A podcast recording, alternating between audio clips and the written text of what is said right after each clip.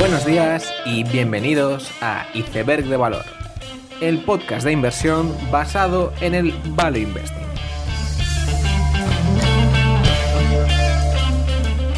Bienvenidos los seguidores de las burbujas, bienvenidos a Iceberg de Valor. En estas dos semanas de agosto las empresas cotizadas han continuado presentando resultados, son especialmente destacables los resultados de las empresas con reciente salida a cotizar. Este era el caso de Bumble, la rival de Match, que presentaba unos buenos resultados creciendo un 38% en ventas y un 55% en la aplicación propia de Bumble. Además lo hacía con un margen de vida del 28%, unos números muy buenos para la escala y el crecimiento de la empresa. Aunque un servidor no hubiera dado un duro por la mecánica de la aplicación, parece que Bumble sí que va a poder perdurar y plantar cara a Match, pero aún así no hay que dejarse llevar por el éxito de estas dos empresas, ya que el sector de las citas no ha sido el más idóneo para crear franquicias duraderas, ejemplo de lo cual es la situación actual de Spark Networks. Una de las compañías con una salida a bolsa más reciente es Eargo, la prometedora fabricante de audífonos americana de alto crecimiento.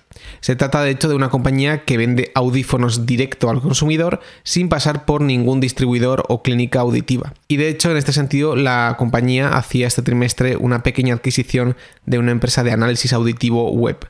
Sin embargo, lo que ha sembrado el pesimismo en torno a la compañía ha sido el hecho de que una compañía aseguradora ha congelado los pagos a Eargo. Además del canal directo al consumidor, Eargo se beneficia de que los audífonos están descontados o están completamente cubiertos por ciertas aseguradoras. No obstante, parece que el modelo directo al consumidor de la compañía y las devoluciones asociadas a él han hecho que uno de sus mayores clientes congelara los pagos. Eargo quitaba hierro al asunto y comentaba que se trataba de un desacuerdo temporal, aunque esto no evitaba que la acción cayese cerca de un 40% desde la publicación de los resultados. Más allá de eso, Eargo se trata de una compañía muy interesante y la cual puede crear un producto bandera en un segmento con claros vientos de cola demográficos como es el de los aparatos auditivos. También presentaba resultados la recién salida a cotizar Apple Loving, a la que la IDFA de Apple parece que no le ha afectado, es más que incluso le ha llegado a beneficiar. AppLovin, a diferencia de Iron Source, tiene aplicaciones propias de las que extrae ventas y por separado tiene el negocio de software donde vende a terceros la capacidad de adquirir usuarios, monetizarlos y establecer atribuciones.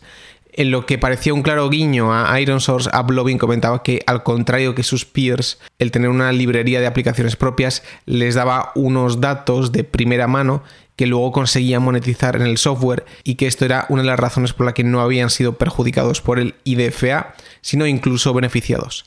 También podemos extraer de la call de AppLovin que cerca de un 40% de los usuarios de iOS están optando por compartir los datos, lo cual es una tasa superior a las estimaciones más habituales. También presentaba resultados Duolingo, donde el principal fenómeno es el escalón que se vio en usuarios mensuales gracias a las restricciones de movilidad y los cuales ya están decreciendo. Sin embargo, los usuarios diarios, que son menos casuales, incluso crecen año a año y los usuarios de pago crecen notablemente año a año. No obstante, es importante remarcar que Duolingo ha sido clara beneficiada por la situación vivida en el último año y medio y cuya valoración parece un poco pasada de frenada teniendo en cuenta lo competitivo de su categoría. Estas semanas también han presentado por primera vez por separado Bath Body Works y Victoria's Secret después de la spin-off. El caso de El Brands era un caso de doble velocidad ya histórico, por un lado, Victoria's Secret estaba pasando unos años por una travesía por el desierto con las tendencias sociales claramente en contra, mientras que Bath Body Works continuaba siendo una category killer en el sector retail de fragancias y esta situación era conocida por mucho tiempo, pero no ha sido en parte hasta el spin-off de Victoria's Secret hasta que ha aflorado el valor. Por un lado, Bath Body Works presentaba unos resultados magníficos con un 50% de crecimiento, ya no sobre el mismo trimestre de 2020, sino el mismo trimestre en 2019, y aquí es indudable que existe cierto efecto rebote embebido en esos resultados, pero aún así hay que remarcar lo buenos que fueron estos resultados. Los resultados de Victoria's Secret no eran tan buenos, con un decrecimiento del 11% respecto al 2019, pero esto no ha evitado que sus acciones post spin-off hayan casi duplicado, convirtiendo la spin-off de El Brands en una de las más rentables tanto en matriz como filial de los últimos meses y que está al nivel de la separación de Nuance y Serens el año pasado. Por último, destacar también los buenos resultados de algunas de las empresas más seguidas como DoorDash o Airbnb que publicaban trimestres muy sólidos en cada caso. Quizás una de las IPOs más decepcionantes ha sido Postmark, la cual salió a cotizar junto a ThreadUp, donde ambas compañías participaban en la compra-venta de ropa de segunda mano, solo que en el caso de Postmark la transacción se hace entre usuarios que tienen perfiles, mientras que en ThreadUp el intermediario es quien gestiona la compra-venta. Los resultados decepcionantes de Postmark venían por el guidance casi plano para el tercer trimestre, lo cual no llegaba a las expectativas de una categoría de la compraventa de la ropa de segunda mano que estaba tan caliente hasta hace tan poco. Uno de los acontecimientos más seguidos de la semana ha sido el AI Day de Tesla. Desde el robot humanoide, supercomputadores y conducción autónoma, el evento es la prueba perfecta para los fans de Elon Musk para demostrar que es un genio y a la vez para los detractores para probar que es un fraude absoluto aunque probablemente Elon sea las dos cosas a la vez hasta saber si realmente cumple con lo dicho.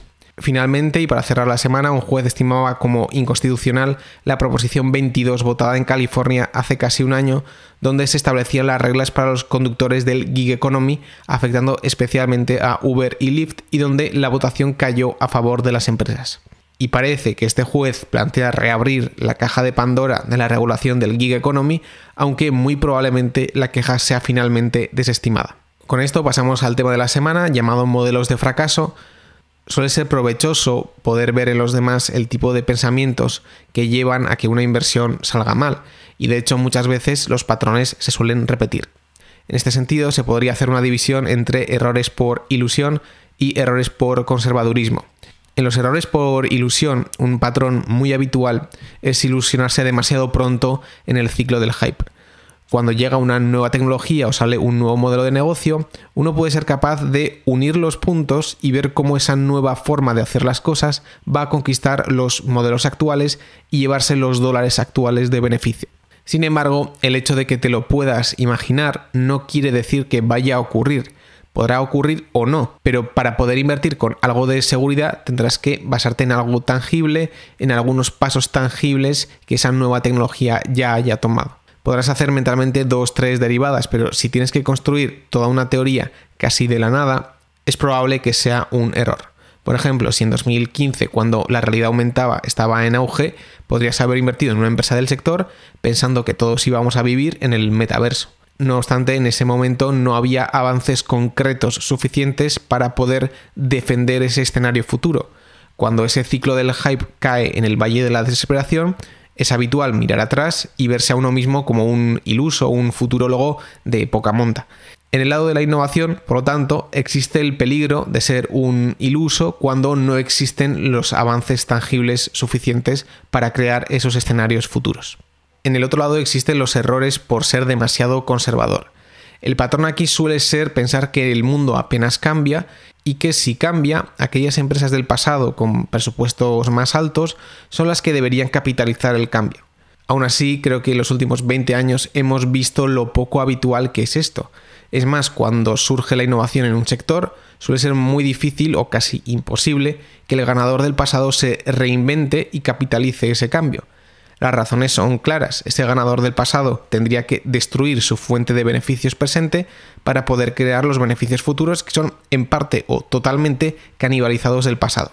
Además, su propia estructura corporativa probablemente no vale para el nuevo modelo ganador. Por lo tanto, no es que su modelo de negocio actual valga cero, sino que vale negativo, ya que la propia transición de modelo tiene grandes costes en reajuste de personal o inmobiliario. A esto se une que muchas veces para poder innovar se tiene que poder atraer talento y el espíritu adecuado, para lo cual su hegemonía pasada lo suele penalizar. Por lo tanto, el modelo de este error es claro. Por ejemplo, digamos que Sears o Macy's lanzó una web para vender su producto online y llegado a este punto habría gente que no vería ninguna amenaza en Amazon ya que Sears o Macy's además de tener los dólares de beneficio, tenían las tiendas físicas y adicionalmente estaban montando su web online.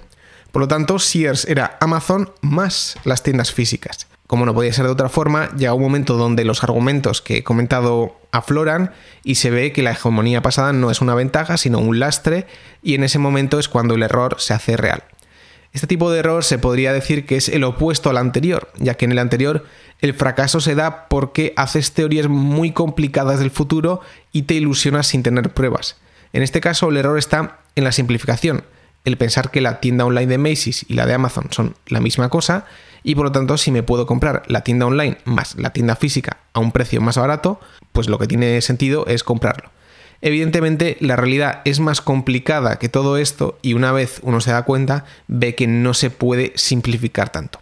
Por lo tanto, estos son dos modelos de fracaso opuestos que estoy seguro de que muchos de nosotros nos hemos visto identificados en algún momento y que por eso es importante reconocer para al menos saber cómo va a acabar la historia si alguna de nuestras ideas no va como nosotros esperábamos. Con esta idea termino el episodio, espero que os haya gustado, dadle like y suscríbete, nos vemos la siguiente semana y seguid aprendiendo.